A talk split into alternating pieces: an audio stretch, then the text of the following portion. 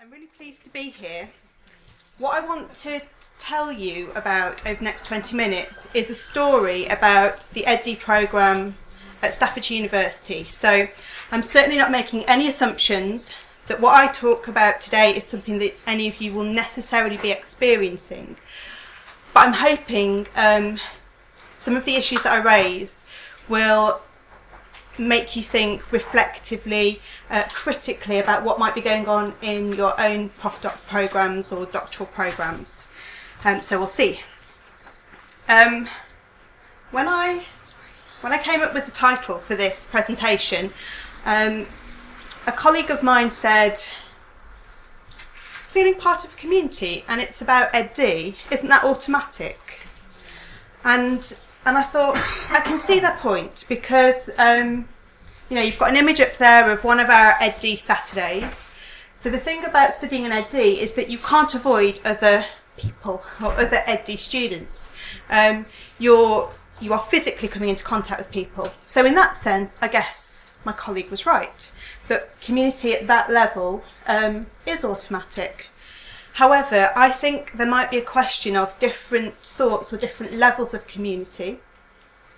And I'm particularly interested in um, the experience of part time doctoral learners.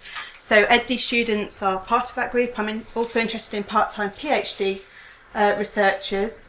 And um, the, the reading that I've been doing had made me very interested, very interested in this issue of peripherality um, we'll look at peripheral to what in a minute, but um, but that's that's something that I had to go at trying to address in a small way, and that's what I want to tell you about this afternoon.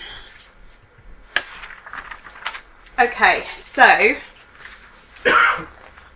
in terms of the wider backdrop, um, the literature, particularly on part-time PhD students, suggests that um, they can feel on the outside, on the fringes or the edges of research cultures and academic communities. Um, and we, we know the reasons why that might be the case. It's because a lot of part time doctoral students will be remote, um, physically remote from the university and the campuses where their faculty are based. And there's also mention in the literature of um, faculty, so staff, um, being well, access to staff and faculty being restricted to particular working hours, um, which a lot of our um, students might not be able to get access to easily. So, for me, it raised the question of whether there is an issue of equity in doctoral education, and that's something that's close to my other research interests and something that I wanted to just check out in my own programme to see um, what was happening and also whether there was anything I could be doing practical about it. So, I guess for the rest of this presentation, my question is to what extent are these issues relevant for EdD students rather than part time doctoral students more generally?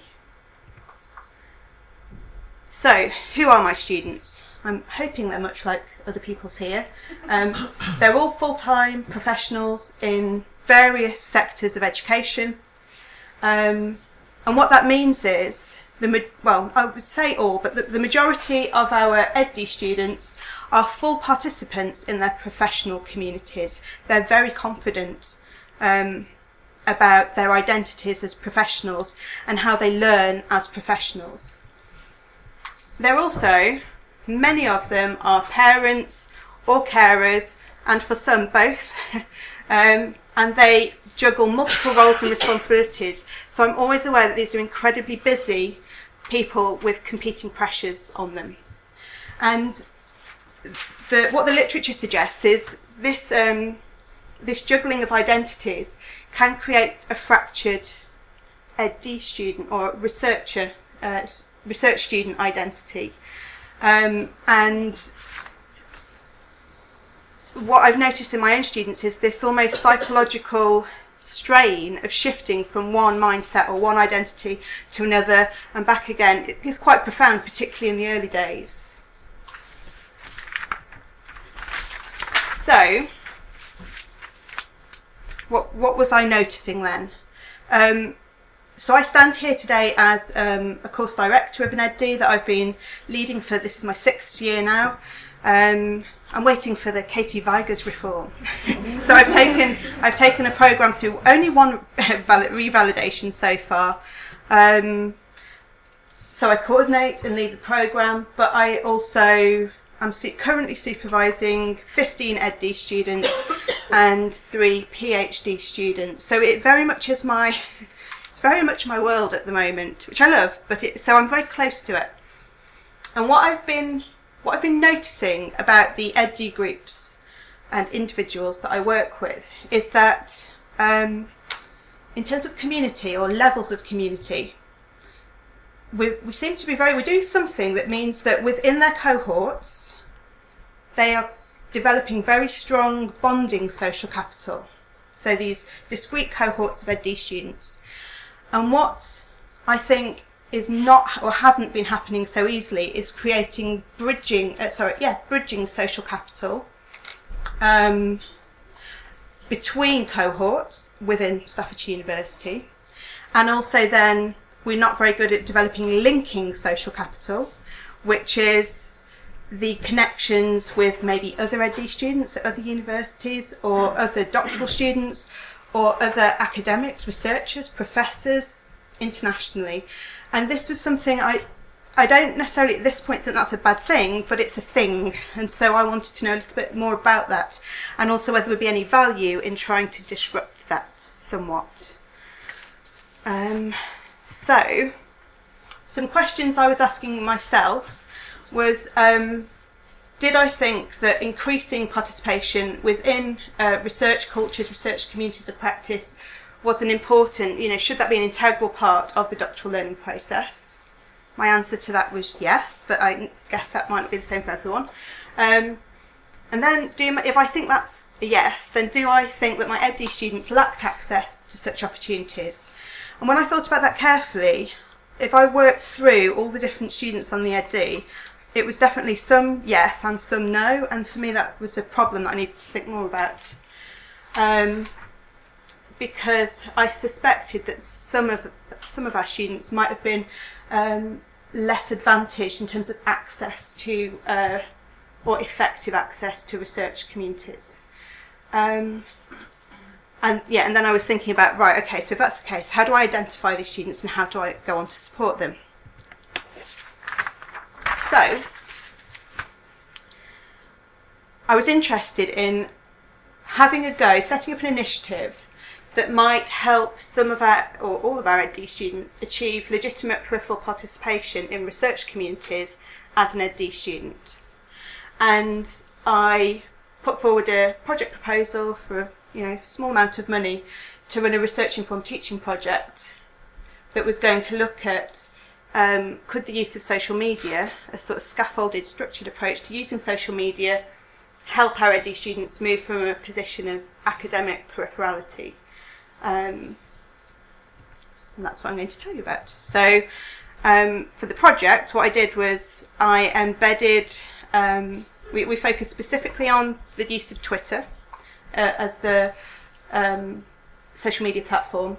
And we, I say we, I embedded Twitter training into the EdD induction for a brand new cohort. This was two years ago. Um, so they got very hands on training and resources. And then I also produced an EdD guide for the uh, programme team and the supervisors who are involved, and also for the EdD students who are already on programme and been through previous inductions where we hadn't tried this. And then I did an evaluation, which I had to for the uh, project. So, what that project created, um, so what you've got, the example, this picture here, is um, one of our weekend writing retreats that we run once a year. So you've actually got a mix of our EdD students here, not just one cohort. Um, and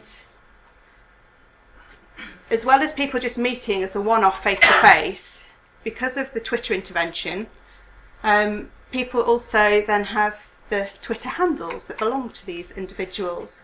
And what we what we started was a way for people to be in informal regular, almost immediate contact um, outside of class time.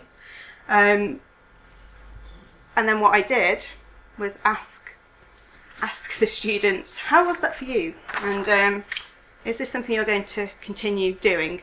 Um, the, the other thing I wanted to mention was so for a lot of these, my students, um, they hadn't been using uh, social media or Twitter before. So the training was really important. And in order to get people using it quite quickly, we did sort of what I'd call mini Twitter assignments. So we had things like tweet your study place. So we'd be asking people to take a picture of where they do their EdD study. So whether they've got a special desk in, in a special room or whether it's on the kitchen table. So kind of making making visible what it's actually like to be a part-time doctoral student. Um, we also got them to do a thing they really re- were resistant to at the beginning, which was tweet an article every day that you've read and tweet a picture of you reading that article. and um, nothing like a bit of competition to uh, motivate people. But that was, um, you know, not everybody took part, but a lot of people did. And I guess where I'm moving to in the presentation is, it's for me, I'm now not just thinking about the benefits that some people experienced. I'm thinking about those people that didn't take part, who maybe now are further disadvantaged. You know, so in a way, I've created a bit of a dilemma for myself, and I'm still thinking that I'm still thinking that through, but um, it's not going to stop me. So, what I did was, um, I did an in. I'm a qualitative researcher normally, um, but I wanted quick access to people, so I developed an online questionnaire. But it was quite long, 32 questions, the majority open, so it's very textual. I got a lot of textual data. So all of my EdD students completed that questionnaire, no matter whether they've used Twitter, they'd set an account and done nothing else, or they've been using it regularly. I've got data from all of them. Then what I also chose to do was share that online survey with um, the public to say, any other people out there doing part-time doctoral study or EdDs who are using Twitter, I'd like to know what you know, uh, what you think. Um, so we, so as well as having 26 um, questionnaires from my own, we also got um, oh, actually, I'll break that down. So 36 from elsewhere, and that was a mix of EdD students elsewhere in this country and part-time PhD students. So I've got 62 routines, and it was 30,000 words of data. I've got data on full-time students as well, but I've taken them out of this. So, some examples of the sorts of questions that I was asking on the questionnaire. Why are you laughing? Five minutes. Were you waving? Sorry. Um, so there were three groups. Um, group A were my own students, and what was quite different about Group A is they were a lot of them were new doctoral students, and they were also new users of Twitter. So you'll see when I show you some of the data, or when you look at it in the packs, that um, their responses are quite different to those who are in groups B and C, which were other EdD students who were already using Twitter, um, or the part-time PhD students. So I've just written a paper, it's about to be published next month, um, on this, where there's much more detail. I just wanted to share three of the benefits that came through the responses. Um, so the first one was that there was a lot of evidence that people felt that using Twitter help them belong to a cohort. Now, the data here is only on the EdD group, so groups A and B, um, because obviously the PhD students have a slightly different setup. And what we see is that um, for group A, my students, it was their responses were very much more about belonging to that peer community, which I guess I would have expected, seeing as I've trained them. Group B was quite interesting because they talked more about the relation, the informal relationships with tutors and supervisors, and I, I'm still working it out, but I think that might be they're further along the line in terms of legitimate peripheral participation in a wider sense. Um, so that's something I want to think more about. But basically, the importance of relationships comes through strongly. So that slide was about within the university. This slide is about joining the wider community. So a lot of people were giving, um, you know, their thoughts on how they it made them feel that they were part of a bigger a bigger group, not just the one tiny cohort, but a group, a world of EdD students.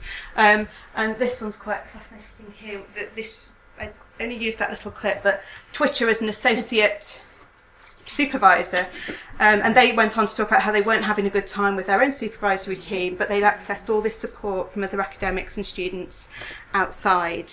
And then finally, this issue of keeping motivated and you know, so the benefits of creating these uh, connections, these webs of connections, uh, provide support and motivation that goes beyond what might be accessible just in the weekend classes or, or whatever. Um, so that there was a lot there to make me think this I do as a professional working in this area, I do need to do more work. I didn't want you to think it was all roses. That there were people who were resistant. So there were five students of mine who said, We went to the training, we never used it again. Um, and there's a range of reasons for that, which I'm still working on this because I don't think that means they will never. But I think it, there's something around how we scaffold and talk about, not about Twitter, but about how do you engage in these wider communities? How do you find them? Um, and, and how do you learn to be part of them? Uh, so there was something on there about should supervisors be on Twitter. I'll let you read that in your own time. Or it basically broke down into my students thought yes they should, and everybody else's thought no they shouldn't. So you know. um, so, but what I did pick up across these 62 um, responses was that people were experiencing peripherality from mainstream research cultures, which may, you know, we've talked a lot about that in the other presentations about is that is that necessarily a bad thing? Should this be more about professional practice as well?